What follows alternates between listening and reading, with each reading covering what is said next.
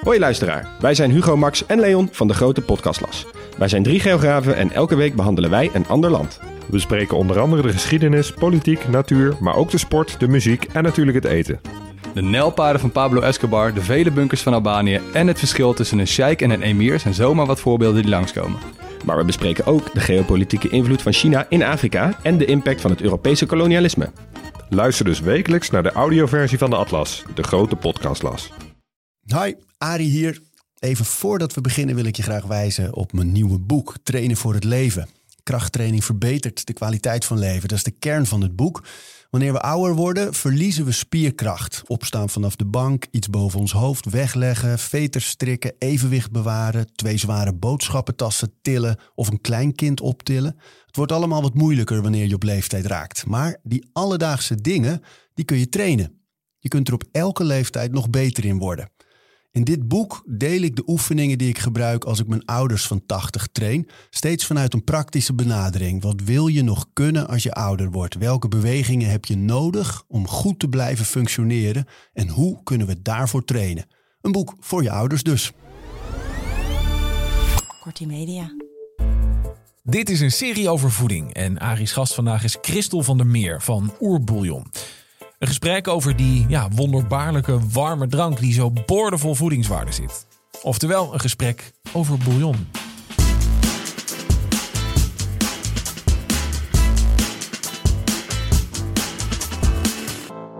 Christel, we gaan het hebben over bouillon. Ik ben er heel enthousiast over. Eh, jouw product ook, hè, oerbouillon. Maar even over bouillon in het algemeen. Wat is het nou precies? Ik denk dat bouillon een van, ja, dat je het als een elixir zou kunnen beschouwen. Mooi. Maar heel dicht bij de mens. En bij elixir denk je misschien aan een toverdrank. Weet maar als je wel. bedenkt wat, Asterix en Obelix. ja, maar als je bedenkt aan zo'n grote ketel, als je bedenkt het vuur wat erin komt, alle natuurelementen die in een goede bouillon zitten, dus de levenskracht die daarin zit. En als je dat goed trekt op, op, op een duurzame manier, dus lang de tijd neemt, zoals dat vroeger ging. Het stond gewoon de hele dag te pruttelen ergens in je open keuken met een open vuur. Als we hebben het over lang geleden. Maar daar kun je, we kunnen allemaal daar iets bij voorstellen dat dit iets heel, ehm, heel puur is. En heel dicht bij, ons. Als je het opzoekt, dan kom je het Franse woord tegen. Schuimend aan de kook gebracht. Bouillon. Eh Godfried van Bouillon, hè? De, de eerste kruisvader zo'n beetje.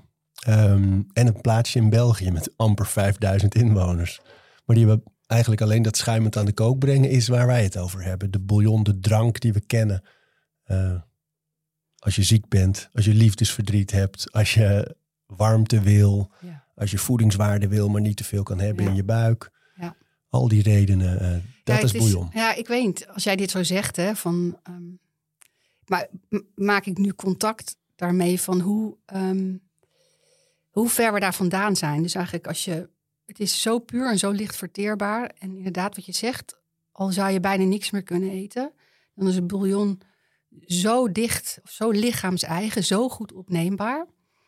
Eh, zo simpel, zo eenvoudig. Maar als we kijken waar we nu zijn in de moderne tijd, ja, zijn we dus op bouillonblokjes uitgekomen en hebben we een elektrische waterkoker en dan gieten we het op een soort droge stof ergens. En, en grappige is dat het nog wel steeds dezelfde redenen heeft. Dus het is wel vaak als een kind misschien ziek is of een wat een beetje onrustige maag heeft, dat een ouder denkt, ah wacht even, ik giet dus die kokende bouillon of Ja. zo'n pakje met zo'n zo'n poedertje erin. Ja. Dus de gedachte van bouillon is goed op zo'n moment zit er nog wel, maar het is vaak niet meer die echte bouillon. Nee, maar misschien zien we dat op heel veel gebieden eigenlijk op dit moment. Dat we op de een of andere manier de essentie van het ontwerp ehm, kwijt zijn geraakt. Dus we weten nog wel dat het goed is, maar dat als je bedenkt hoe een bouillon gebrouwen is, als je oma soep voor je klaar heeft, dat die soep meer is dan de soep uit de supermarkt. Hè? Dat, dat is nogal wiedes. En maar ook anders dan de soep van je buurman, bij wijze van spreken. Het gaat ook over de liefde of de tijd die, daar, die daarin zit. En dat heeft te maken met, met de eerbiedskrachten en alle tijd die we voor de dingen nemen. En, en je ziet dat we nu gewoon heel erg aan, aan het versnellen zijn. Efficiëntie en producti- Ja. Dus productiviteit. het is echt heel goed wat je zegt. Van inderdaad, we, we weten nog hoe goed het is. Alleen we hebben het allemaal versimpeld. En ja, dat doet me denken aan dat ik 18 was en een ontmoeting had met het Louis Bolk Instituut. eh, die ook onderzoekt naar doet naar biologische groenten en niet-biologische groenten. En naar de kristalstructuren. En, en dat vond ik zo boeiend toen. Dat, dat heeft me zo geraakt. Dat een gewone prei eigenlijk een hele, een hele prachtige kristalstructuur heeft. Ook die van Albert Heijn. Maar heel simpel, een, ja, eenduidig. En als je dan een biologische prei bij je oma uit de, de moestuin haalt. En je legt die onder een microscoop. Dan zie je een veelvoudigheid van kristalstructuren. Zo complex en ook zo waanzinnig mooi. Maar zoveel meer complex. Want wat zijn het dan, die kristalkers? Nou, dat weet, ik niet, dat weet ik niet meer zo goed. Maar het is net zoals je water ook onder de microscoop kan leggen. Je kijkt eigenlijk dieper en dieper en dieper in die vezel of in, in die structuur. En het is nog steeds een prei. En de buitenkant is nog steeds een prei. Alleen de verdieping in die, in die kristalstructuur is helemaal anders. Ik hoorde, ik kreeg in een gesprek laatst toevallig over de prei een hele goede tip. Want ik ben geen keukenprins. Ik hou heel erg van eten, van smaken, van proeven. Maar ik ben zelf niet zo bedreven in de keuken. En toen kreeg ik tip van iemand om een prei. Is de meest simpele bereidingsvorm. Eh, die jongen die me die tip gaf, zei: Je legt die prei gewoon in de oven op een bakplaat. Op, echt op 220 graden. En laat je hem 30, 40 minuten liggen. Ehm, dan gaat hij natuurlijk flink schroeien aan de buitenkant. Dus je moet echt na 30 minuten wel even kijken of de boel niet in de fik vliegt. Maar daarna haal je hem zo helemaal geblakerd, haal je hem eruit. En dat geblakerde pel je dan af. En dan blijft aan die binnenkant is die zo lekker gaar. En dan kan je nog een beetje, ehm, eventueel een klein, klein beetje azijn eroverheen gooien. Of, eh, of wat je maar wil. Maar zelfs zonder dat is die in stukjes gesneden al zo ontzettend lekker.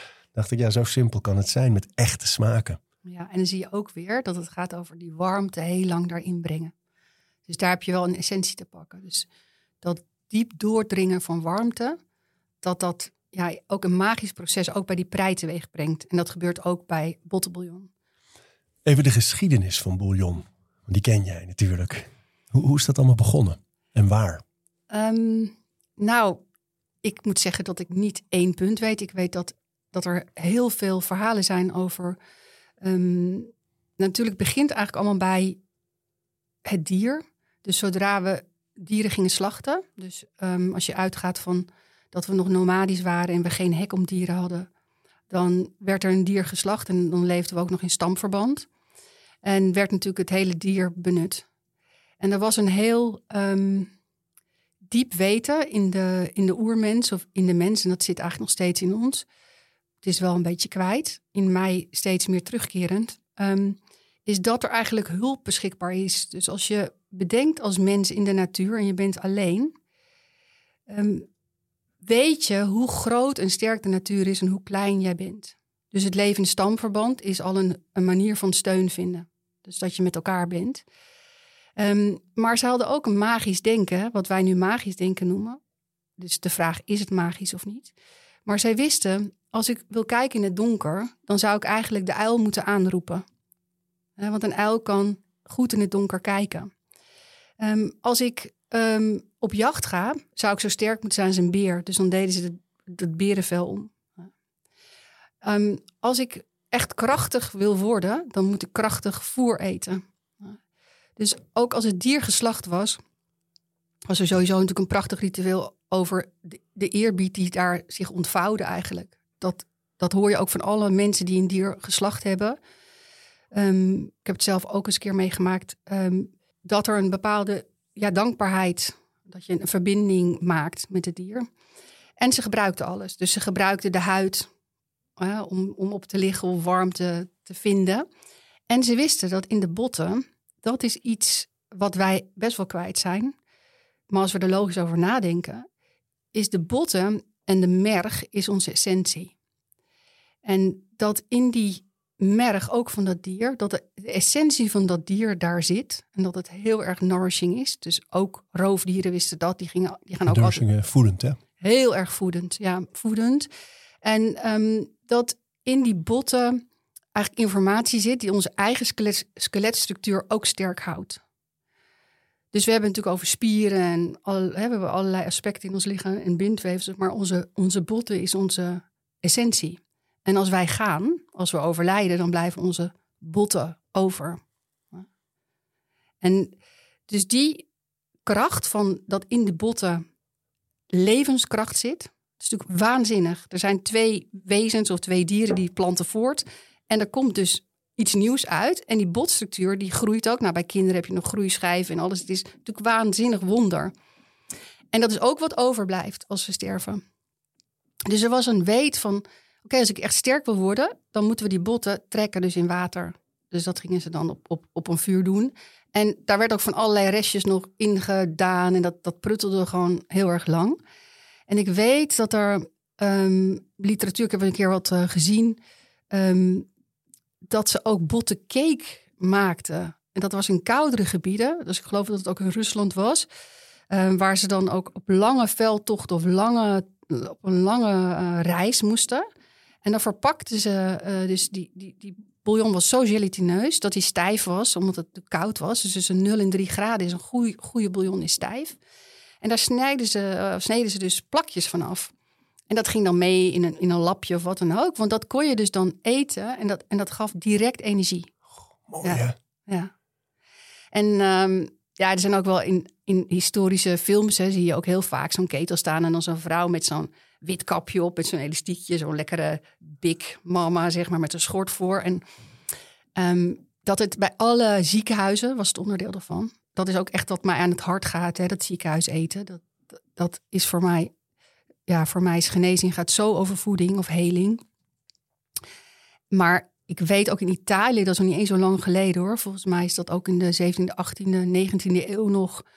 Dat er in de goede ziekenhuizen, vaak de geprivatiseerde ziekenhuizen, dat er echt nog bottelbouillon werd geserveerd. Ik heb een keer iemand ontmoet die directeur was van zo'n ziekenhuis. En die zei ja.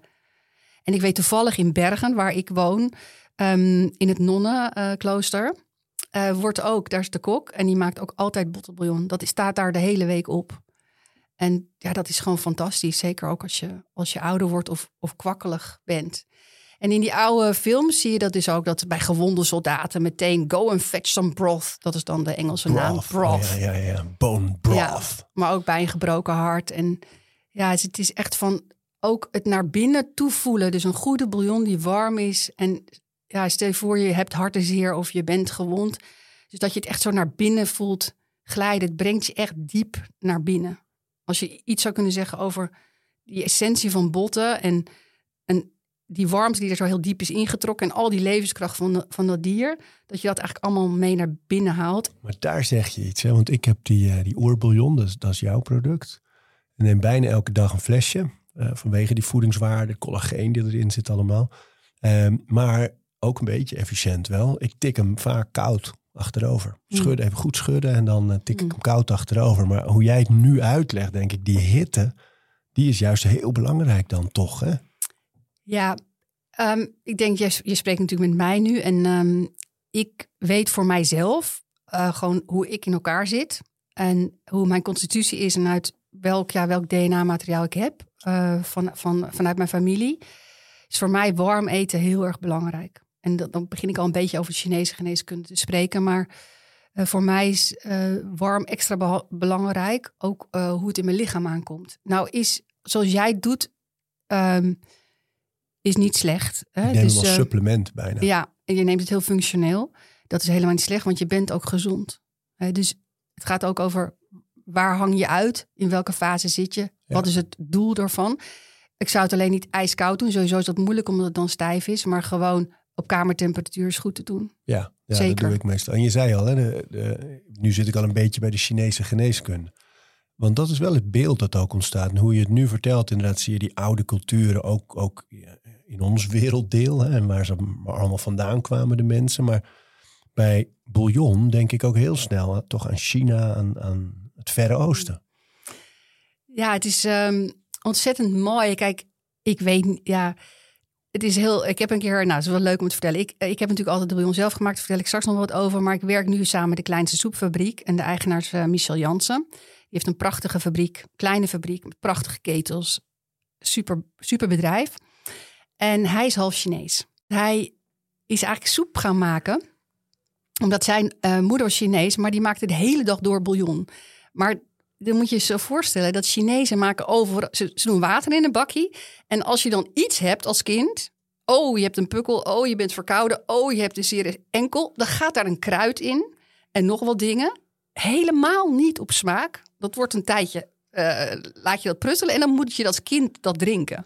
Dus Michel Jansen van de Kleine Soepfabriek is eigenlijk soep gaan brouwen en heel erg op het culinaire aspect gaan zitten, op goede soepen brouwen omdat hij als kind, als Chinees kind, half Chinees kind, alsmaar van die bouillons kreeg.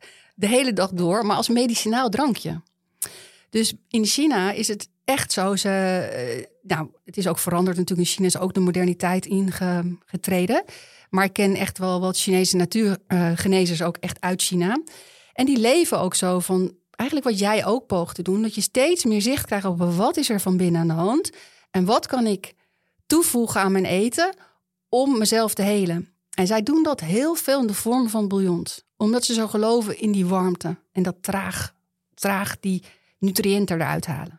Ja, want dat is wat er gebeurt. Hè? Dus dat eigenlijk wat erin zit, wordt er uitgehaald in dat water. En dat gaat Ja. in dat water zitten. En dat En dat is het grote verschil natuurlijk met collageenpoeders of eigenlijk alle supplementen die we hebben. En, en daarom ben ik ja, zo ontzettend enthousiast. Of ja, weet je, ehm, ik voel, we zitten gewoon op dit moment met een enorm gedoe op de aarde eigenlijk. Met hoe we met de aarde omgaan, met hoe we met onszelf omgaan. En het begin is eigenlijk ons eigen lichaam. Dus ik ben echt iemand die zich altijd heeft bezig gehouden met lichaamsbewustzijn, maar ook met mijn eigen gezondheid. Daaruit is dit ontstaan. Dat ik op zoek was naar wat, wat voedt mij, wat klopt bij mij. En dat En is waarom een, deed je dat? Waarom had je die vraag zo? Ehm, dat eh, is eigenlijk begonnen. Ik denk dat ik van jongs af aan, dus door de geschiedenis, ik kom dus uit een. eh, mijn ene, en mijn ene, de opa van mijn vaders kant was slager. En de opa van mijn moeders kant was herbergier. En mijn beide oma's waren dus. De ene was worst aan het maken en de andere was, stond altijd achter de pannen. En zelf groeide ik op in het restaurant dus van mijn opa en oma. Dus mijn ouders hebben dat overgenomen. En dus ik ben al van jongs af aan liep ik in keukens rond, maar ook, ook in een voorcafé waar mensen lekker zaten te beschonken zaten te wezen, maar te, te zitten. Dus ik heb daar van alles in gezien en meegemaakt. Eh, maar dat hele idee van eten, dat zit wel in mijn familie. En ook eh, mijn oma van de worstenmakerij, die was ook altijd wel bezig met klazien of zo van eh, remedies. Eigenlijk allebei wel. Ook de oma- zalk. ja, mijn andere oma ook. Ze waren zou wel nu populair zijn. Hè? Dat Ja. was toen een tikje te vroeg, denk ik. Er werd wel een beetje om gelachen nog. Maar er zat veel wijsheid. Superveel. En die, en die hadden mijn beide oma's wel. En eh, dus in die zin zit dat een beetje in mij. Klein beetje. Maar ik ben zelf een heel andere weg gegaan. Ik wilde echt niks met slagers of dat soort dingen te maken hebben. hebben. En dus ik ging in Engeland studeren. En ik werd documentairemaker en zo. Maar ik kreeg een burn-out op mijn 28ste. Dus, ehm, en in die burn-out ben ik gedwongen. Wat ik heb ja, geleerd daarvan is dat ik daarvoor eigenlijk altijd met blokletters schreef als beeld. En daarna moest ik eigenlijk leren kalligraferen. Dus van welke letter maak ik nu en bij welk punt begin ik? En dat ging heel erg over terugvoelen van wat klopt nou? Dus dat is een groot geschenk geweest voor mij. Het is natuurlijk super jong dat je daarmee in aanraking komt. Maar het is de eerste stap geweest terug naar mijn oorspronkelijke energie. En die leidde ook eh, naar ja, zoeken naar voeding. Van, dus eigenlijk eh, kwam ik erachter dat ik mijn hele leven al melkintolerantie heb. Want ik had heel veel acne. Ik had een hele slechte huid. En ik kon niet meer, opeens niet meer tegen knoflook. Ik kreeg allerlei dingen eigenlijk door die burn-out kwamen die naar boven. En toen hoorde ik later ook van mijn moeder ehm, dat ik als baby al, ik was altijd, ik had eczeem, ik had, eh, ik had van allerlei ontstekingen als kind. Ik was heel kwakkelig, heel ziek, ziekelijk. Ehm, maar daar ben ik natuurlijk dwars doorheen geleefd. Mijn moeder had daar geen idee over. Die ging dat niet oplossen met, met voeding of zo. Ik, ik kreeg gewoon glazen melk. Of, eh, en ik kon dan niet zo goed tegen mandarijntjes en zo. Maar met mijn 28 kwam het eigenlijk op mijn eigen bord te liggen. En toen ben ik ehm, ook ehm, zo gaandeweg bij de Chinese geneeskunde terechtgekomen. En dat pad, dat vind ik zo geweldig aan wat jij doet. En, en ook meer met jou. Ik zie echt in dat dat weg naar eh, de, de ontdekkingsreis naar wat je voedt. Dat gaat zowel over geestelijk als letterlijk je lichaam. Dat brengt lichaamsbewustzijn. En dat is goed voor jezelf zorgen. Dat is goed voor je lichaam zorgen. Daar zijn we enorm aan toe. Om weer terug eigenlijk bij je eigen essentie te komen. Vanuit daar kun je ook consuminderen. En vanuit daar krijgen we een nieuwe verbinding ook met de aarde. Dus dat zie ik nu in. Ik ben nu weer heel wat jaartjes verder. Maar ik zie in dat die weg eigenlijk zo begonnen is. Ja, en dat is een, een terugweg eigenlijk. Hè? Van dat je, naarmate we verder verwijderd zijn geraakt van de natuur, zijn we ook zieker geworden als, als samenleving in geheel. En de weg terug is, is ook de oplossing. Dus weer, wat dichter naar de natuur. Echt voedsel eten. Ehm, dingen die voeden in plaats van alles wat maar gefabriceerd is voor ons eh, de hele dag door. Tien eetmomenten. Maar terug naar dat echte, dat, daar, zit ook de oplossing. Hè? Ja, zeker. En ik, eh, het gaat allemaal over verbinden. Eigenlijk is het toverwoord verbinden. En ehm, ik weet ook dat er ook op dit moment in de maatschappij hè, klinken er ook geluiden van... oh, wat een selfish gedoe en of wat een egoïstisch gedoe... en allemaal van die mensen die aan het tutten zijn met voeding. Maar ik heb echt geleerd dat ik heel lange tijd... Uh, was ik altijd met het grote geheel bezig. Ik wilde heel graag goede dingen doen in mijn leven. Ook als documentairemaker. En ik wilde heel goed voor de ander zorgen. Ik was altijd met de ander bezig. Maar die, die eerste win zit eigenlijk dat ik zelf goed in mijn energie zit. En dat ik gewoon levenslust heb en dat ik meer levenslust heb dan gemiddeld. Want daarmee kan ik um, er voor de ander zijn en ook het grote geheel dienen. En dat is eigenlijk de andersomweg. Het is een hele nieuwe, nieuwe gedachtegang. Um, en die klopt heel erg, want als je teruggaat naar st stambewustzijn. Uh, natuurlijk heb je gemeenschapszin en, en, heb je een stam, maar iedereen heeft zijn eigen plek daarin. En we moeten een eigen rol. Een eigen rol. En we zullen die verantwoordelijkheid moeten nemen voor onszelf. En ik denk dat jij ook een van de voorlopers erin bent met een hele grote groep, ook wereldwijd. Er zijn echt mooie, echt hele mooie dingen gaan. En ik voel me eigenlijk ook onderdeel van dat proces. wat je zegt is interessant, hè? dat inderdaad dan snel gezegd wordt, ja, je bent dan doordraven en alles maar voeding. En, uh... Maar het is nodig. Het is nodig om, om, het, om, er moeten voorbeelden zijn zoals jij en misschien ook zoals ik, om die weg te laten zien. Nou, en ook, kijk, mensen vergeten, want ze vergelijken het dan altijd met vroeger. Ja, vroeger was dat ook allemaal niet nodig en die focus. En, nu wel. Maar mensen vergeten dat de grondkwaliteit is veel minder, de luchtkwaliteit is veel minder. We eten nu tien keer per dag in plaats van drie keer per dag.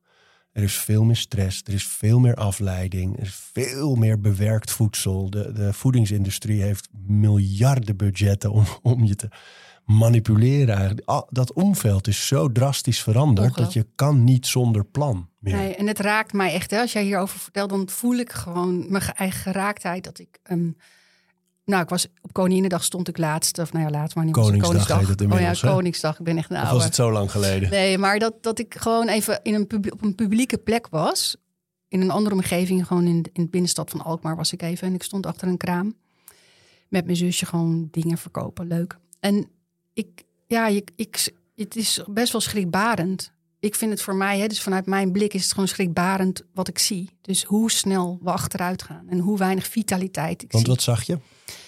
Nou, je ziet gewoon heel, ik zie heel weinig vitaliteit in de ogen van mensen. Ik zie heel, um, ik zie echt dat, dat lichamen vervormen. Dus ook vervormen door de schermen. Dus ik zie heel veel jongeren die echt waanzinnig slechte houding hebben. Kan allemaal wel weer goed komen. Maar die houding, die is dus al, dat noem ik dan vlees geworden, die zit er al in. En de schouders zijn al helemaal krom getrokken. En, en dat gaat niet, het gaat aan de ene kant... Doris en ik deden allebei dit. Ik zag het in mijn, in mijn ooghoek, zag ik jou ook recht gaan zitten meteen van ja, ja, ja, ja. ja. En het, het, ik heb het niet alleen over hoe het visueel eruit ziet en wat dat, maar het, het doet echt iets. Dus als vanuit mijn visie um, zie je dus dat de levenslust verzwakt. En nogal wie is dat er depressie is. Ik geloof één op de zeven of zo. En al die antidepressiva. Maar je ziet het aan de lichamen. En uh, ik, ja, ik word er echt letterlijk, ik kan er echt verdrietig van worden. Dat, dat ik denk, oh wat een verarming. En al dat eten wat erin gaat. En ik weet, ik geloof dat Steiner dat gezegd heeft van, uh, dat is dan, um, nou Steiner van de... George. Nee, Rudolf Steiner, een oh, antroposoof. Oh, die heeft het ooit gezegd van in de toekomst hè, zullen er tafels zijn vol met eten maar mensen zullen ondervoed zijn. En, en dat is eigenlijk, ja, we zijn natuurlijk niet ondervoed, we kunnen alles uit de hele wereld halen. En dat, die ondervoeding is meer dan alleen, dus het gaat over de vitaliteit die we uit het eten halen, maar ook de alignment in onszelf, dus de, de ordening in onszelf. Dus hoe, hoe ja, we, we hebben al het eten, maar we zijn eigenlijk ondervoed en we voelen ons leeg. Zowel misschien op zielsniveau als letterlijk uitgepukt, algehele malaise. Ja, daar zitten we eigenlijk al in je visie, hè? in een soort filosofie op, op voeding en op eten. Ik zou graag met je terug willen, een stap naar het moment dat jij zelf dacht: ja. um, ik, ga, ik ga bouillon maken. En hoe dat stapje voor stapje ging. Ja, superleuk. Um, nou, dus ik kwam op het spoor van mijn nierenergie. Dus, um, nierenergie? Nierenergie. Dus de, uh, uh, de nieren zijn natuurlijk een belangrijke, spelen een belangrijke rol, rol in ons, ons lichaam. Maar vanuit de Chinese geneeskunde vertegenwoordigen zij de waterkracht. Nou, kun je ook weer even vergeten, maar het gaat over dat, ehm, dat, die es, dat is eigenlijk een essentie energie die je krijgt bij je geboorte. Dus ehm, toen mijn ouders aan het vrijen waren en ik uh, verwekt ben, ik weet niet precies hoe dat, er, hoe dat toen was. En, maar ze waren super verliefd, dat weet ik wel. Dat mijn ouders heel erg verliefd waren en, um, op dat moment. En um, daar is iets magisch natuurlijk ontstaan. Dat, dat die ijsanisatie bij elkaar kwam. En dat ik nu met jou een podcast zit op te nemen. Dus dat, dat, dat ik daaruit voort ben gekomen. Een paar koningen de dagen later. Ja. ja. En um, vanuit de Chinese geneeskunde uh, zeggen ze van... op dat moment krijg je eigenlijk je pakketje Nier Jing, dat is de essentie-energie, zeg maar de essentie van de essentie van ons bestaan, die ontstaat daar tussen die uh, zaadcel en die eicel.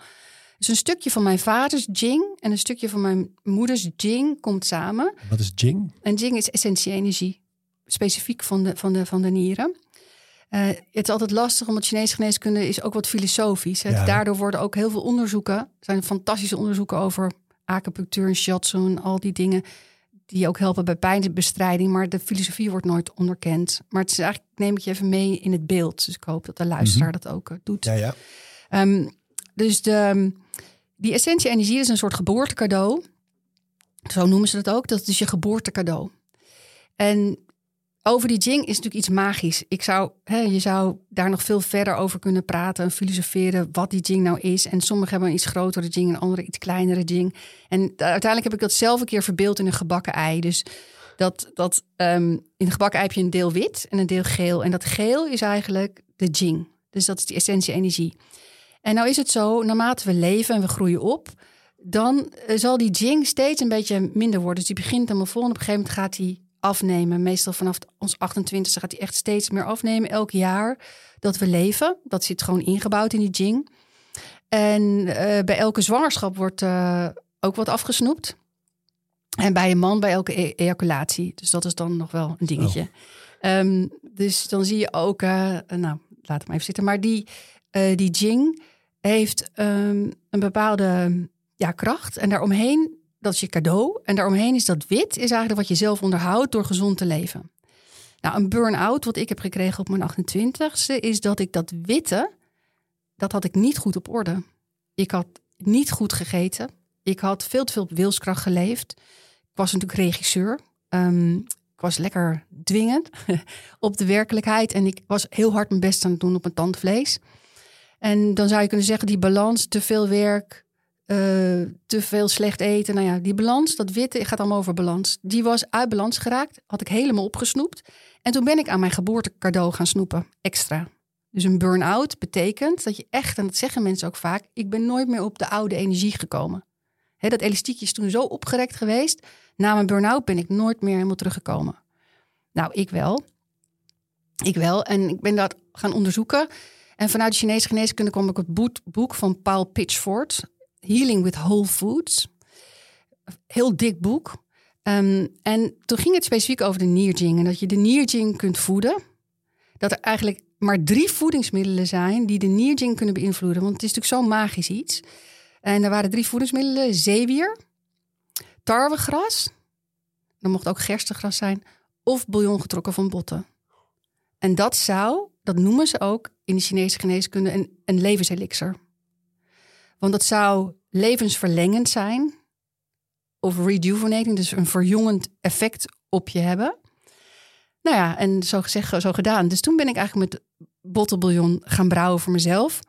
Um, op zoek daarnaar, maar het is echt een hele toestand als je het zelf maakt. Je hele keuken stinkt en het was ook heel lastig om die botten te krijgen. Hoor, ik denk ook steeds van, als je dan nu hoort de marketing rond collageen, hè, de, ja. um, aminozuur is het denk ik. Hè, aminozuren, ja. Um, is, is ook dit, hè, van uh, verjongend, goed voor je huid. Um, dus ergens vind ik dat zo, dat vind ik zo mooi in die Chinese geneeskunde, dat die dingen van eeuwen, ja. eeuwen geleden, die ze toen al leerden en wisten, dat dat nu dan allemaal officieel onderzocht is en naar buiten komt als, als marketing rond een bepaald product of, of ja, fenomeen. Ja, en dan heel erg eigenlijk scheikundig of ja. zo, hè? Dat ja, zie moet je eerst weer. bewezen worden wetenschappelijk dat, voordat het geroepen mag worden. Ja, dus nu, ja, nu breng je eigenlijk terug naar de essentie ook van dat ontwerp. Dat eigenlijk dat in die verbeelding van de menskracht, hè, dus die verbeelding in die verbinding met de natuur, dat dit soort wijsheid er was. Er zijn ook tekeningen van de longen bijvoorbeeld. Er was nog nooit in de mens gesneden. En dan is er een soort prachtige tekeningen van longen die echt lijken op de longen zoals we ze nu kennen, anatomisch als je iemand zou opensnijden.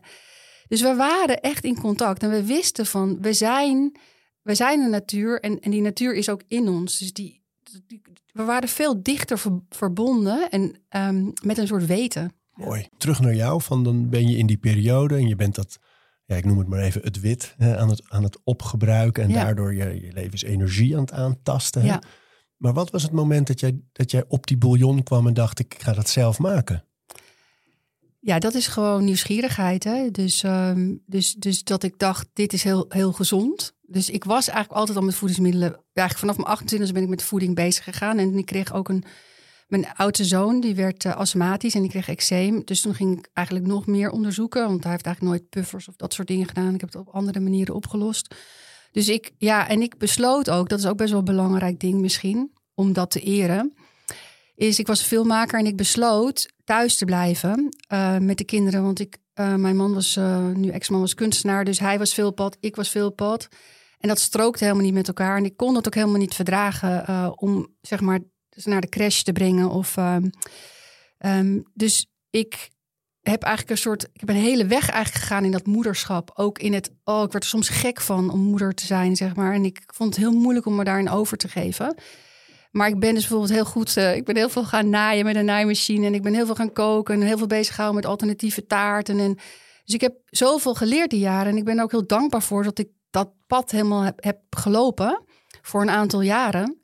Eh, dus ik, ik, ja, ik was gewoon veel in de keuken. Dus het was voor mij een vrij logische stap om dat eh, te gaan doen.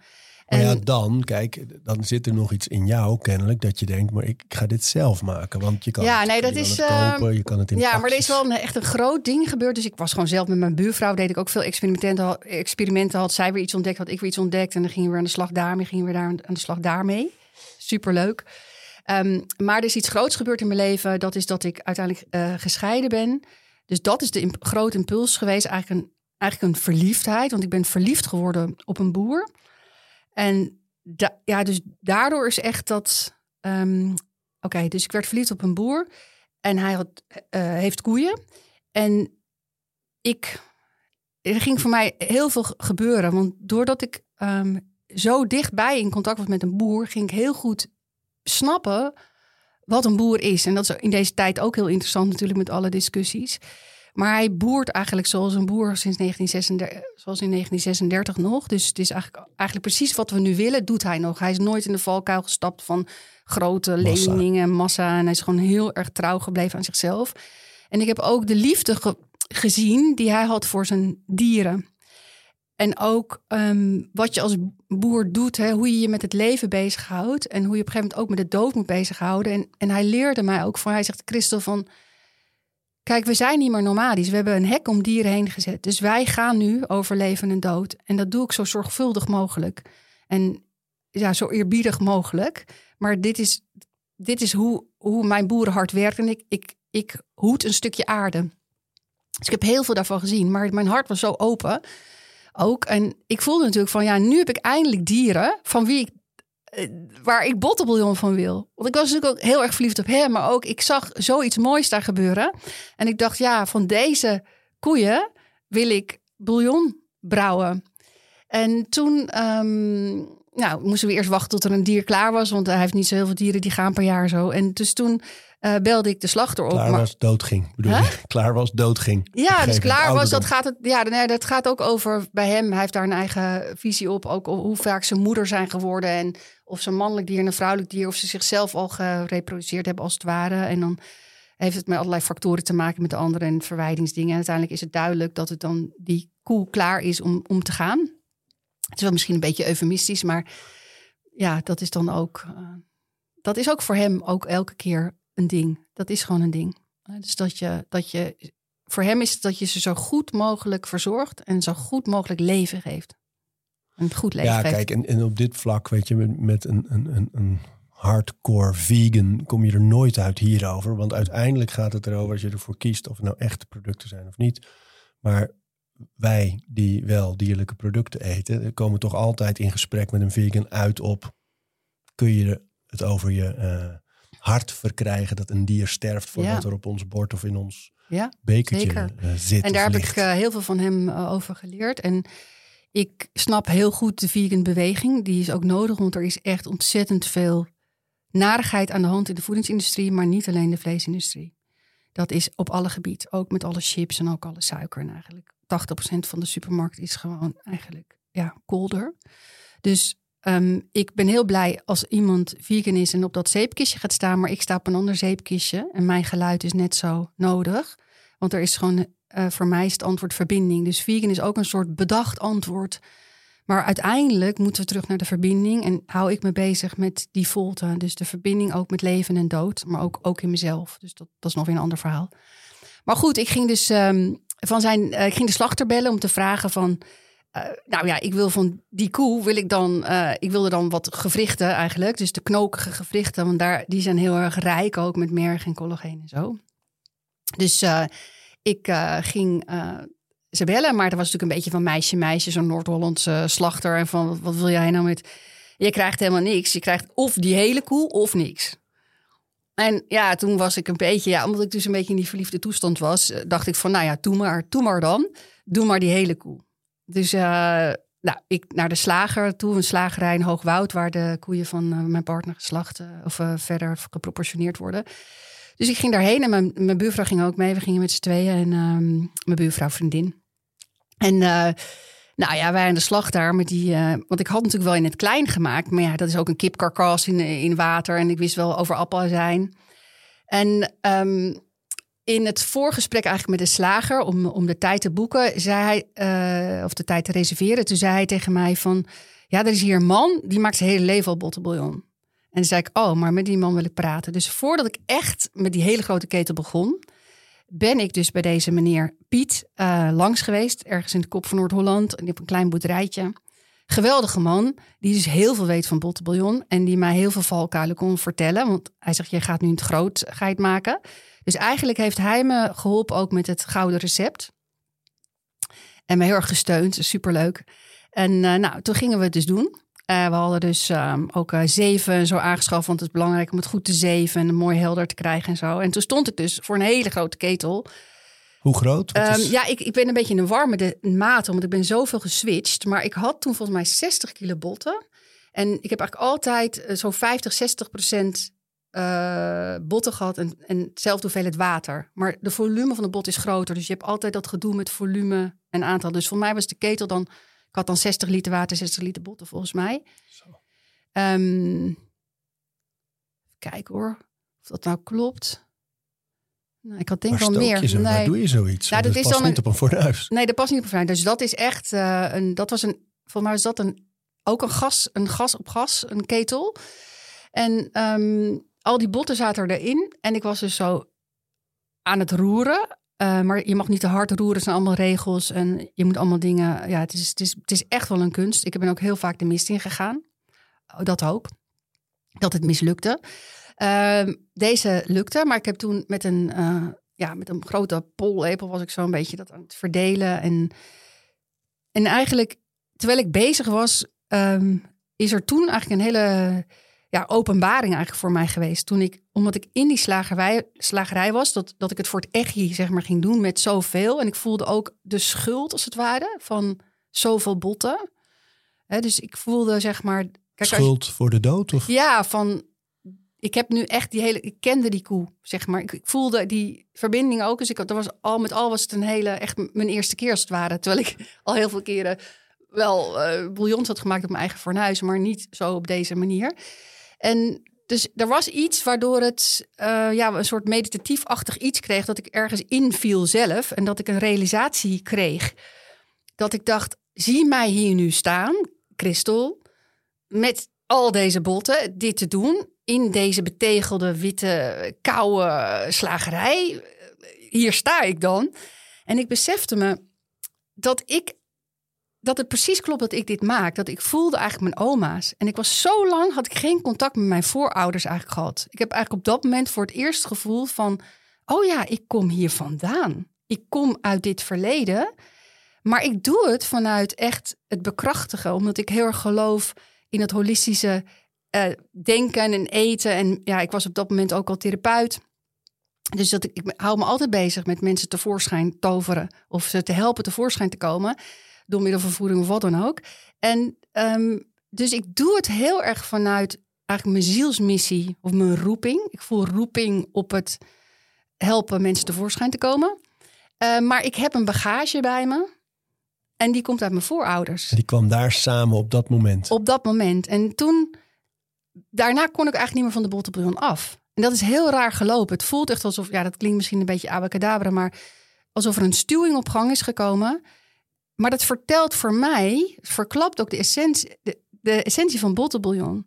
Dat het, dat het ook over voorouderlijke energie gaat. Want dan hebben we het weer over die Nier-Jing. Dus die Nier-Jing, die, die, zit in onze botten, in onze tanden. Eigenlijk die essentie van ons zit daarin. Dus dat als we bottenbouillon nemen of ons verhouden tot botten, dan komen we ook ergens thuis in onze essentie. In, in het eigen lichaam en, en alles wat er in mijn genen en wat er allemaal door mij heen stroomt, waar ik vandaan kom. Want we komen allemaal ergens vandaan. En we zijn eigenlijk zo oud als de aarde. Alleen jouw lichaam ziet er nu in deze vorm zo uit, maar het is allemaal aarde. En die informatie uit die aarde, die komt eigenlijk uit mijn voorouders. En toen besefte ik, ja, nou, besefte ik nog niks eigenlijk. Ik had toen dus heel veel liter oerbouillon. Uh, toen gingen we het ook oerbouillon noemen. En ik ben wakker geworden dat het in een klein flesje moest. Dat is daarna gebeurd. Want ik dacht, ja, het is geen soep. Ik wil niet dat het soep is. Ik, ik wil dat het een elixir is. Ik, ik, ik, het moet gewoon in een klein flesje. Daar ben ik gewoon s ochtends mee wakker geworden. En, en dat zijn we gaan doen. Want we... Niet in een grote pot of in een Nee, zak of, want ik wil eigenlijk benadrukken dat het goud is. Of dat het iets essentieels is. Zo ziet het er ook uit, hè, goud. En inmiddels is oerbouillon een, een prijzenwinnend concept. Heb je het zelfs proberen te verkopen, maar iedereen voelt, nee, dit ben jij. Je, jij moet hiermee door. Eh, een prachtproject. En ik wil toch van je horen, eh, weet je, want je hebt het steeds over, je doet die botten en je doet water. Ja, maar zal ik vertellen? Kunnen we het hele proces langslopen Ja. van hoe je het maakt? Ja, oké. Ehm, nou, dan ga ik even de ins en outs vertellen. Dus wat belangrijk is, ehm, dat de botten de een of andere manier eh, een beetje open gaan. Hè? Dus daar gebruik je zuur voor of appelazijn. Dus de, je begint eigenlijk eh, een pan te vullen met koud water. Ik zou 50-50 doen. De Botten, water. botte water. Nou is het zo bijvoorbeeld in ribben zit niet zo heel veel. Dus je hebt kleine ribbetjes. En, eh, dus je moet eigenlijk wat meer knokige gewrichten is goed. Ehm, dat je, dan leg je in koud water en het laat je enkele tijd trekken. Zodat dat zuur van die appelazijn eigenlijk de botten wat brozer maakt. Enkele tijd. Ehm, ja, het ligt een beetje aan natuurlijk of je grote pan... Hè, dus als ik gewoon nu denk aan, aan iemand die thuis is... zou ik dat gewoon ongeveer vier uur eh, laten staan. Dat trekt al vier uur. En, Ja. en iedereen kan naar een slager toe lopen en zeggen... Ja, nou ja, ik zou altijd zeg maar naar een Groenewegslager of naar een biologische slager eh, gaan. Eh, ik, hè, er is nog steeds in mij ook, hè, dus ik wou dat ik gewoon nomadische koeien, koeien kon halen voor de bottelbouillon. Maar het beste wat je nu kan krijgen is nog steeds de biologische koeien of zo'n koeien boerderij. die in ieder geval rond hebben gelopen. Ja, en die rond- nog hadden bij voorkeur. Ja, en geen preventieve antibiotica, dat soort dingen. Dat, eh, dat Niet- is fijn. Niet uit de bio. Ja, zeker. En ook niet zo doorgefokt en zo. Dus, ehm, dus dat kan je halen. Dat vind ik dat is ook heel, heel mooi om te doen. Ik, ik zie wel dat slagers steeds meer botten ook aanbieden, maar ook boerderijen. Dus er zijn is vast bij jou in de buurt een boerderij eh, waar je ook eh, of botten kan halen of eh, kan bestellen, of bij de slager kan je het halen. En het is wel mooi om een gewricht in ieder geval erbij te hebben. Want heel vaak heb je nu een slager van een schenkeltje. Maar dat is eigenlijk, dan heb je heel veel, heel veel merg. Maar je wil eigenlijk ook wat meer botachtige structuur hebben. Dus van zo'n gewricht. En dan kun je... Die eh, laat je die die 50-50, hè? dus 50 water, 50 botten in een pan, vier uur met een beetje azijn. Wat is een beetje azijn? Ehm, nou, ik, ik, ik, heb dat allemaal nog liggen. Maar voor mij deed ik zes eetlepels eh, azijn bij gewoon een pan. Ja. Maar dat verdwijnt helemaal. Hè. Dat komt niet in de smaak. Want sommige mensen zeggen, oh, er zit appelazijn in. Maar dat is helemaal weg. Nou, en dan ehm, kun je het eh, aan de kook eh, gaan brengen. Dus eh, je kunt... eh, ik doe dus... Bij de rund zitten wel uien. Maar dat heb ik bij de kip dan bewust niet. Omdat sommige mensen kunnen weer niet tegen uien. Maar je kunt dus al de hele uien kun je al erbij doen. Prei doe ik bijvoorbeeld niet, want het wordt veel te snotterig. Maar een hele ui die je niet hebt gesneden nog, maar dan Gewoon, die, die doe je gewoon bij die, bij die botten. En dan zit je volume technisch altijd wel een beetje te hannissen. Dus misschien moet je wat water erbij doen. Of uh, moet je even kijken hoe je pan is. En dan uh, zet je het op. En dat is wel iets. Het moet, zeg maar, aan de kook. Tot 100 graden, misschien 105. En dan trek je hem naar beneden. Maar hij moet even... Gekookt hebben. Even, maar niet lang. En dan moet hij laag, dus naar 80 graden. En sommige mensen hebben zo'n slow cooker, daar kan je het dan in doen. Um, en dan kun je, um, kijk, de, de bottenbouillon zoals ik hem maak, de runderbouillon is dus 48 uur opgetrokken. Uh, maar wat ik in het begin heb gedaan, is dat ik steeds ging proeven. En dat zou ik mensen aanraden, omdat ik dus heel erg geloof in die verbinding. Dus door het zelf te doen. Um, nou, ik zeg iets niet helemaal goed, want als ik het zelf maak, kijk, als je dus na, als je lang getrokken hebt, krijg je op een gegeven moment de vetlaag erbovenop. Dus ik zou het zeg maar 36 uur trekken, als je thuis doet. Dan zet je de pan uit. Dan um, koelt het en dan krijg je een hele dikke vetlaag op de bouillon. Dat ken je ook wel van je, van je oma misschien nog, dat er zo'n dikke witte ja, laag op zit. Al die soepen. Kun je ja. zeker bewaren, kun je ook dingen in bakken, is gezond vet. Maar die moet eraf, wil je echt een goede gelatineuze bouillon krijgen.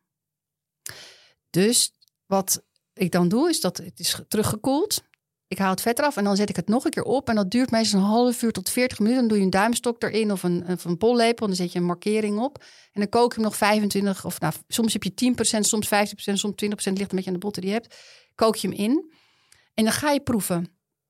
En als je een lepel hebt, dan je ziet het, het plaksel, er ontstaat lijm eigenlijk. Dus je, alles wordt plakkerig. Dat is ook het nadeel als je thuis maakt. Je overal plakt. Dus als iets druppelt op je aardig, kan je het er amper afhalen. Moet je echt met heet water. Want het plakt. Als het plakt, dan weet je, dan heb ik de collageen te pakken. Dat is heel belangrijk. Maar interessant is ook om te proeven. Dus het, er is een omslagpunt, dat vind ik dus zo gaaf. Want het is echt een ja, alchemistisch proces dan in mijn magische manier van ja. denken. Is dat de smaak verandert. Dus ook nu nog bij de kleine soepfabriek staat Wigger bij de ketel. En die is dus dat moment. Want het is niet per se... Ja, natuurlijk hebben ze daar timers en ze hebben dat allemaal heel goed eh, strak Het is gecontroleerd. nooit exact hetzelfde. Nee, Wauw. ligt altijd een beetje aan welke botten je hebt. Dus en, eh, en ja, het is gewoon, ja, het is net, net hoe het is. En het kan net een beetje anders zijn. Dus dan, dan moet je wachten tot dat moment er is. En dat proef je en dat zie je aan de textuur. En het proeven is dat je echt die umami smaak krijgt. Dus dan krijg je in je wangzakken, krijg je echt dat hele ronde eh, gevoel. Of ja, ook heel pittig. Heel pittig, eh, pittige smaak.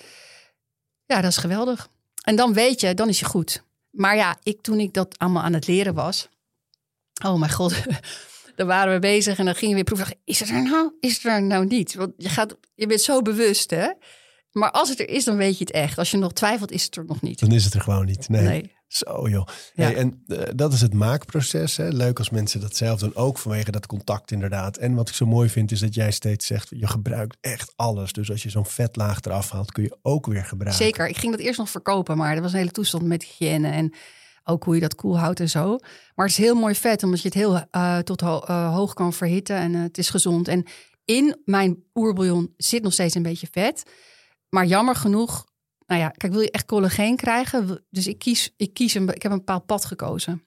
Dus als jouw oma bouillon maakt en er zit nog veel vet op, dan heb je misschien minder collageen en hij wordt minder stijf. Dan is die bouillon nog steeds fantastisch Qua smaak. Ja. van smaak, maar ook qua nutriënten. Alleen je hebt niet dat voordeel van die hele lange aminozuurketen die collageen heet. Collageen hebben we het nu een paar keer eh, eh, Ja. eh, over gehad en genoemd. Dat zit erin. Wat zit er nou eigenlijk nog meer in... waardoor het zo bijzonder is? Nou, wat ehm, bijzonder is, is, is het holistische. En dat er geen enkel voedingsmiddel is die deze combinatie van aminozuren heeft. Dus eigenlijk zitten alle niet-essentiële eh, aminozuren erin. In meer of mindere mate. Ik ben helemaal geen wetenschapper. Ik heb er wel een beetje in gelezen. Maar wat mij heel erg aanspreekt, omdat ik heel erg hou van dat whole food idee, van het holistische. En wat ook beschreven staat in de literatuur. We kunnen natuurlijk per onderdeel, per, we kunnen proline, eh, er zit bijvoorbeeld proline in, glycine in, arginine in, eh, glutamine, er zit van alles in. Ook niet, in, eh, ook niet essentiële aminozuren. Ja, want je hebt 20 aminozuren Ja. in totaal. Hè? Ja. In, in de meeste proteïnes zitten er bijvoorbeeld 18. Ja. Ehm, hier zitten ze bijna allemaal in. Ja, zit echt een hele lijst. Ik heb het, eh, ik heb het ook bij me. In meer en mindere mate. Maar wat het mooie is, dat ze eigenlijk uit elkaar ontstaan. Dus als je het net had over die prei, als je die zou onderzoeken. Of als je die, dus die warmte, als je die warmte diep door laat dringen. En dat is ook wat ik dus ging doen met die lepel. Dat je het gaat proeven. De structuur verandert dus echt. Dus je krijgt de ene ontstaat naar de ander. Dus die aminozuren. Je kan zoals losse deeltjes gaan opzoeken en kijken wat de wetenschappelijke duiding is. Hè. De ene is heel goed voor de darmwand. Ander is heel erg ontstekingsremmend. Ander is heel erg versterkend voor gewrichten, voor botaanmaak. Uh, huid, haar, nagels. We kunnen alle, per, per aminozuur kun je daar kwaliteiten aan hangen. Maar wat bottenbouillon nou zo'n elixir maakt, is dat ze allemaal in dat flesje zitten en dat, ze, dat je ze tegelijk binnenkrijgt op een goed opneembare manier. Dat, dat is eigenlijk wat het nou een soort overdrankje maakt, omdat ze er allemaal in zitten. En dat de een de ander helpt en ondersteunt. Dus al die voordelen die je net noemde eigenlijk, die, die, die zitten dus allemaal. Zeker. En het is echt, ik vind het een beetje, ja, weet je, het is gewoon echt zo. Net zoals kefir, hè? Dus de en de gefermenteerde uh, drankjes en, en, en uh, groenten. Als de bottenbouillon, die horen eigenlijk in hetzelfde laadje eigenlijk van vergeten voedingsmiddelen die wat meer tijd kosten om ze te maken. Maar die onze darmen echt nodig hebben. En ja, één op de vier mensen heeft darmproblemen. Nou, het is voor mij echt schrikbarend ook in mijn praktijk van echt jonge mensen. En er zijn zoveel toestanden eigenlijk in, in het, het maag-darmkanaal. En dat heeft ook alles te maken met de verarming van de voeding. Maar ook omdat we gewoon dingen niet meer eten. Want uh, ja, ik hoorde jou ook over de kombucha. En daar ben ik ook allemaal heel erg voorstander van. En dit is ook een onderdeel ervan. Het hoort in dezelfde reeks. Ja, weet je, dit is natuurlijk de tijd van bewerkt voedsel versus onbewerkt. Heel erg. Zoveel mogelijk echt eten. Um, en dit zijn dan wel bewerkte producten, maar zo goed. Dus mm. een, een, een, gistproces of ferment, fermentatieproces is een vorm van bewerking. Maar het is nog steeds bij, gezonder, kom je het bijna niet tegen. Voor mij zit in die hoek uh, die bouillon, kombucha, kimchi en kefir. Dat zijn eigenlijk de vier die wel bewerkt zijn, maar super gezond. Die bijna elke dag nou, een van die dingen nemen. Maar het mooie is, als je naar die producten kijkt, dat die bewerking zit heel dicht bij de natuur, omdat er eigenlijk uh, kleine schimmeltjes ontstaan. Of hè, dus er ontstaan enzymen of er ontstaan. Uh, omdat we de dingen lang wilden behouden en uh, met koude en warmte te maken hadden, zijn die dingen ontstaan. Hè, dus dat er dat dingen wat gefermenteerd raakten. En, dus het, zit wel heel dicht nog bij de natuurlijke werking. Bij mij is het natuurlijk in, in feite dat je daar lang de tijd voor neemt en dat je de temperatuur niet te hoog maakt. Ja, dat vind ik zo mooi eraan. Dat de zorg die aan producten vooraf gaat. Hè, of het nou dat fermenteren is of zoals bij bouillon, dat er in, in het geval van die bouillon 48 uur en daarvoor nog de voorbereiding van het verzamelen, van het zoeken, van het contact dat er allemaal gelegd is. Dus de totstandkoming van zo'n product, hmm. ja, die, die voel je bijna als je het, als je tot je neemt. Ja, en ik, uh, ja, het is ook zelfs, hè, want natuurlijk, um, als ik nu in de kleinste soepfabriek ben, gewoon zo'n ketel. Zo heet het. Hè? Dat is de naam van de fabriek. Ja. Oh, ik dacht, jullie hebben er drie en dit is de kleinste. Nee, nee. Dit, dat is de, dus, dus ik heb geen eigen fabriek. Ik doe het dus nu samen. Dus Michel Jansen van de kleinste soepfabriek, die heeft ook gewoon potten staan. Die heeft ook nu, zeg maar, potten met rundelbouillon en zo staan. Die heeft overal in alle winkels en vooral, vooral de biologische winkels, heeft hij soepen staan. Uh, mensen denken wel eens dat zijn runderbouillon mijn oerbouillon is, maar dat is het echt niet. Want het is een totaal ander proces en dat weten ze in die fabriek ook. Want mijn staat heel lang op en is dat hele gedoe van dat vet eraf en al die dingen. Uh, dus dat is een heel ander product. Maar um, als ik daar ben, zij brouwen dus echt in ketels. En ook bijvoorbeeld bij mij in de runderbouillon zit een beetje knoflook. Maar dat denken mensen, oh, er zit knoflook in, dat kan ik niet hebben. Maar dat zit dus eigenlijk in een theezakje, zeg maar. Die kruiden, die tijm en die knoflook gaat echt met een theezak erin. En dat is dat Obelix-gevoel. Ook al is het natuurlijk wel een, een betegelde... Het is natuurlijk, uh, zeg maar, hygiënisch top allemaal in orde daar. Maar het zijn ketels. En ik word zelf alleen al blij van een ketel.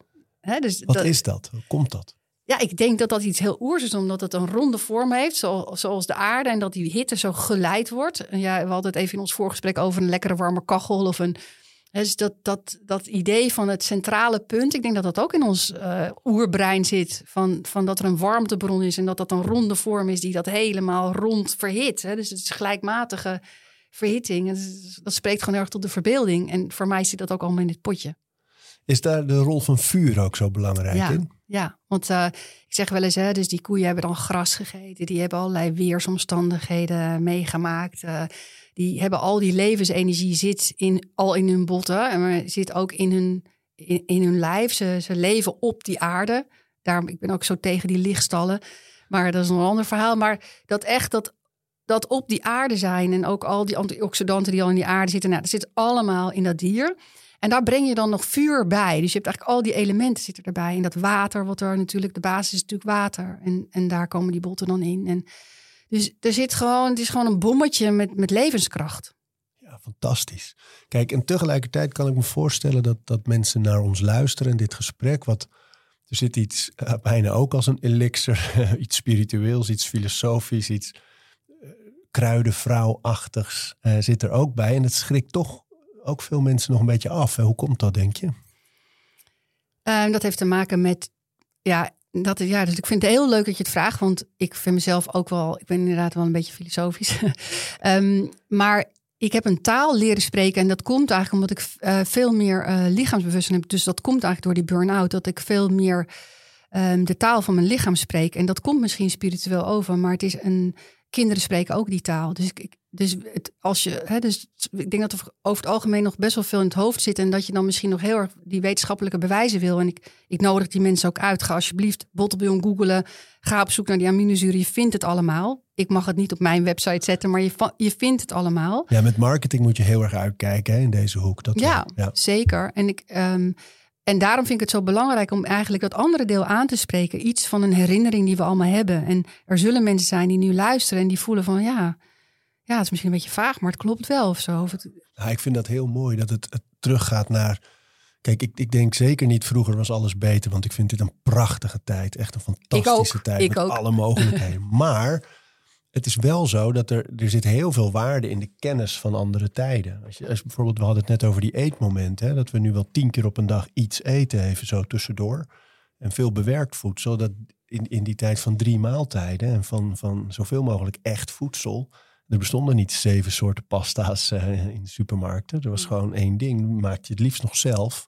En daar zit denk ik wel heel veel waarde. En Ja. ik denk dat is zo leuk aan zo'n product, wat voor mensen een, een ouderwets product lijkt, iets van vroegere tijden, en dat het nu zo relevant is geworden om, Ja. om dat soort voedsel weer te gaan eten. Ja. Maar we willen ook allemaal graag heel graag echt zijn. Hè, dus als je kijkt naar de trend in televisieland of op allerlei manieren, zoeken we naar authenticiteit, we zoeken naar echtheid. En we willen zelf ook echt, echt tevoorschijn komen. En dus waarom zou je dan zeg maar nep eten? eten? Dus dat, ik vind het zelf, ja, het is natuurlijk ook luxe. Hè, dus, maar we horen het al zou je tuinkers in- op je flat maken. Of, nou ja, we kennen het ook van onze plantenverzorger. We worden zo blij van groei. We worden zo blij van iets zelf gedaan hebben en zelf eten. Dus er zijn, dat is sowieso al fantastisch. Als je gewoon gaat beseffen van wat klopt bij mij. Wat, wat stop ik erin? Wat, wat, Ja, en ik denk ook dat mensen zich niet realiseren hoe groot het verschil is. Dat als je een beetje op gaat letten naar, oké, laat ik minder bewerkt gaan eten en meer echt, echte producten. Hoe, hoe groot het verschil is voor je energie, voor je gemoedstoestand, voor je hormoonbalans. Ja. Vooral voor je slaap, voor je Ja. kracht, voor al die andere dingen ook. Dat, dat kun je je bijna niet voorstellen als je het niet probeert. Ja, en ik, ehm, kijk, ik, zie het, hè, dus, dus waar we zijn op de aarde, zie je eigenlijk ook op dit moment in alle structuren waarin we leven, zie je dat heel veel dingen eindigen. Of dat er heel veel ongeloof ook is, hè, ook naar de politiek, naar op, op heel veel gebied. En voor mij zit de echte eeuw van zelf doen, zelf uitvinden. En er is heel veel kennis beschikbaar. Dat is het geweldige aan deze tijd. Dat we dat internet hebben en dat we podcasts ook uit Amerika kunnen luisteren. En dat er allerlei inwijdingskennis of heel veel kennis over voeding van universiteiten daar en daar. Alles is beschikbaar. Maar op de een manier moeten we het ons eigen maken. Dat is echt de opdracht. Want niks is zomaar meer waar. We kunnen niet zomaar een goeroe volgen of zomaar een kerk. Het is allemaal niet meer. Het is niet meer. We geloven het eigenlijk niet meer. Dus dat geloof moet eigenlijk van binnen waar worden. Mooi, ja. Ja, zeker. Nou, en ik denk dat het heel waardevol is, allereerst gewoon eh, aan, de, aan, de, aan de praktische kant, maar zeker ook op het moment dat je een proces doorloopt voordat je iets eet, of je bewust bent van het proces, wat ligt hier op mijn bord, of wat, ligt, wat zit er in die beker? En hoe is dat tot stand gekomen? Waar komt het vandaan? Wat is er aan vooraf gegaan dat ik dit nu tot me kan nemen? Dat is zo'n waardevol proces. Ehm, ik denk qua zingeving, maar ook hoe je het opneemt, hè, het eten. Daar is veel onderzoek naar gedaan. Dat bewustzijn van wat je eet en hoe het tot stand gekomen is, echt voor betere opname zorgt. Ja. Bijzonder. Ja, dat moeten we gaan beseffen. Dat dat, dat, dat alles, hè, Dus dat wat, wat we zoeken en wat we buiten ons zoeken, als we ons met de goede dingen tot de goede dingen verhouden, dan doet dat ons goed. Maar ik ook. Ik heb lang in mijn allergie geleefd. Ik heb lang, hè, mijn allergie letterlijk bijvoorbeeld, dat ik me altijd heel goed voelde en met veel prikkels. Totdat ik eigenlijk naar die burn-out ook achterkwam. Jeetje, dit is veel te veel. Maar daarvoor ging ik juist veel prikkels opzoeken. En het is heel vreemd dat we ook soms aangetrokken... We worden soms aangetrokken tot producten die juist slecht voor ons zijn. En daar raken we helemaal verslaafd aan. Totdat je de omkering hebt. En dan voel je echt, maar ik hoef dat ook echt niet meer. Maar het is wel vreemd hoe het werkt. Dat je echt wakker moet worden uit een soort roes of zo. Om te beseffen wat gezond is. En daarom zul je, daarom is detoxen, vasten, dat is voor mij altijd een hele belangrijke manier geweest. Dat doe ik eigenlijk al voor mijn 23ste. Omdat je als je een tijdje onthoudt van voeding, dan voel je daarna weer die oorspronkelijke uh, smaak. Dan heb je echt geen zin in iets uh, zoetigs uit een... Uit echt zo, ja. ja. Dat heb ik zelfs met intermittent fasting al. Als je ja. de vast breekt, zo rond een uur of elf is dat bij mij meestal. Dat, dat dan de eerste dingen die ik eet is altijd een beetje fruit. En uh, soms neem ik trouwens ook bouillon, Jan, dan, juist dan eerst. Maar je proeft, je smaakt gewoon echt sterker en beter eh, op dat moment. En ik ben dan, het is voor mij ook vaak een moment van dankbaarheid. Ja, oh ja, oh, denk, oh ja, oh, eten. Als je dan een appel vast hebt. En dan, dan denk je echt, die appel, die mag ik gaan eten. En nou ja, wat er dan allemaal ontstaat. Die eerste hap, ja, ja. alles. Maar ook als je dan dus wel iets suikerder eh, gaat eten, weet ik van een heel lekker taartje omdat je oma jarig is of zo. Dat je voelt, my god, wat een sugar rush. Wat gebeurt er eigenlijk allemaal in, mijn, in mijn rug? En wat krijg ik opeens veel hit in mijn hoofd? En wat ben ik opeens wazig? Dus, het zijn, dus dat is wel de weg. Ja, en het is voor sommige mensen... Ik snap dat het confronterend is, want het is soms ook heel lekker om gewoon in je roes te blijven. En dan is het heel irritant om mensen zoals mij te horen. En dan denk je zo, oh ja, weet je wel. Maar ik ben zelf ook met vallen en opstaan. Maar het geeft waanzinnig veel vitaliteit en levenslust en, en bezieling en nou, en de luisteraars naar deze podcast, die plukken. Die plukken kennis en die proberen dingen. En die, uh, die weten wel dat, kijk, we hebben gasten in deze podcast die spreken elkaar in ieder geval volledig tegen. Uh, mensen die helemaal plant-based gaan of mensen die volledig carnivore of keto gaan. Uh, dat, dat is natuurlijk een tegenstelling. Maar de luisteraar weet inmiddels wel van ik pluk daar wat, ik pluk daar wat. En in grote lijnen zit er natuurlijk een hele duidelijke lijn in van ga voor echte producten met liefde gemaakt. Eet niet te vaak, eet niet te veel. Uh, vooral groenten, veel vezels. Er, zijn dingetjes te ontwaren eigenlijk die overal in terugkomen. En dat is denk ik het leuke ervan. Maar uiteindelijk willen we van bevlogen verhalen over mooie producten en over goed eten horen natuurlijk. Ja. En ik denk om één ding toe te voegen aan wat je net zei. Voor mij heeft het heel erg geholpen om te beginnen met iets te onthouden. Dus om te voelen. Dus het, je kan dingen doen uit een boekje. Maar het belangrijkste is dat je zelf ervaring krijgt. Dat je denkt, jeetje, wat voel ik me anders als ik dus ben ik weet niet al 15 jaar geleden of zo met koffie dan gestopt. Omdat dat ook een bepaalde reden in mijn leven. En dat had heel veel weerstand. Oh, maar op een gegeven moment voel je dus dat je energie veel gelijkmatiger is. En, ehm, en ik heb ook een hele tijd geen brood gegeten. Dat ben ik vorig jaar weer gaan eten. En nu voel ik weer op het punt van, oh ja, nou, het is toch niet goed. Ik merk toch mijn suikerspiegel is weer uit balans. En je, maar dan is het niet een moeten, maar het is eigenlijk dat je het meet aan je eigen vitaliteit. Dus ik ben nooit streng voor mensen. Ik vind ook niet dat je heel streng moet zijn. Het is gewoon het zou het mooiste zijn als je het vanuit een natuurlijk verlangen gaat voelen. Jeetje, als ik nou één ding laat, wat brengt dat teweeg? En wat, daar komt, ontstaat een verhaal uit. En zo is het bij mij ook gegaan. Ja, stapje voor stapje. Niet te veel zwart-wit denken. Nee. Ja. En het leven is feestelijk en voeding is ook heel feestelijk. Ja, lekker. Proeven, emoties, smaak. Ja, en, uh, en vooral ja, ook heel koesterend. En dat is in, in, voor mij de bottelbillon of de oerbillon. Dat het koesterend is. Dat het je ja, dat het echt een, een voeding, een hele diepe voeding brengt. Dat het eigenlijk je essentie voedt. Leuk. Er zijn een paar dingen die je gezegd hebt, wil ik mensen even op wijzen. Want we hadden het nu even heel kort over vasten. En we hebben een aflevering gemaakt in de vorige serie van deze serie. Um, vorige seizoen van deze serie. Uh, met uh, Samefko Ludidi over intermittent fasting en vasten. Dus daar zit heel veel informatie over vasten. We hebben uh, Nienke Gottenbos, de, de poepdokter. Uh, gehad. Die noemde jouw bouillon ook. Maar daarin wordt heel goed uitgelegd ook wat bouillon voor de darmen eh, allemaal doet. En, en ik wil mensen erop wijzen, oerbouillon, uh, om het een keer te proberen. Ja. Fijn dat je er was, joh. Super bedankt, Arie. Ik vond het heel erg leuk. Bedankt dat je luisterde. Elke donderdag stuur ik een mailtje met drie leuke tips. Boeken, docu's, artikelen die ik tegenkwam, producten en accounts waar ik zelf veel aan had en waarvan ik denk dat jij ze ook inspirerend vindt. Wil je dat mailtje ook graag ontvangen? Schrijf je dan in op mijn website ariboomsma.nl. Dan stuur ik je voortaan elke donderdag een mailtje met drie leuke tips.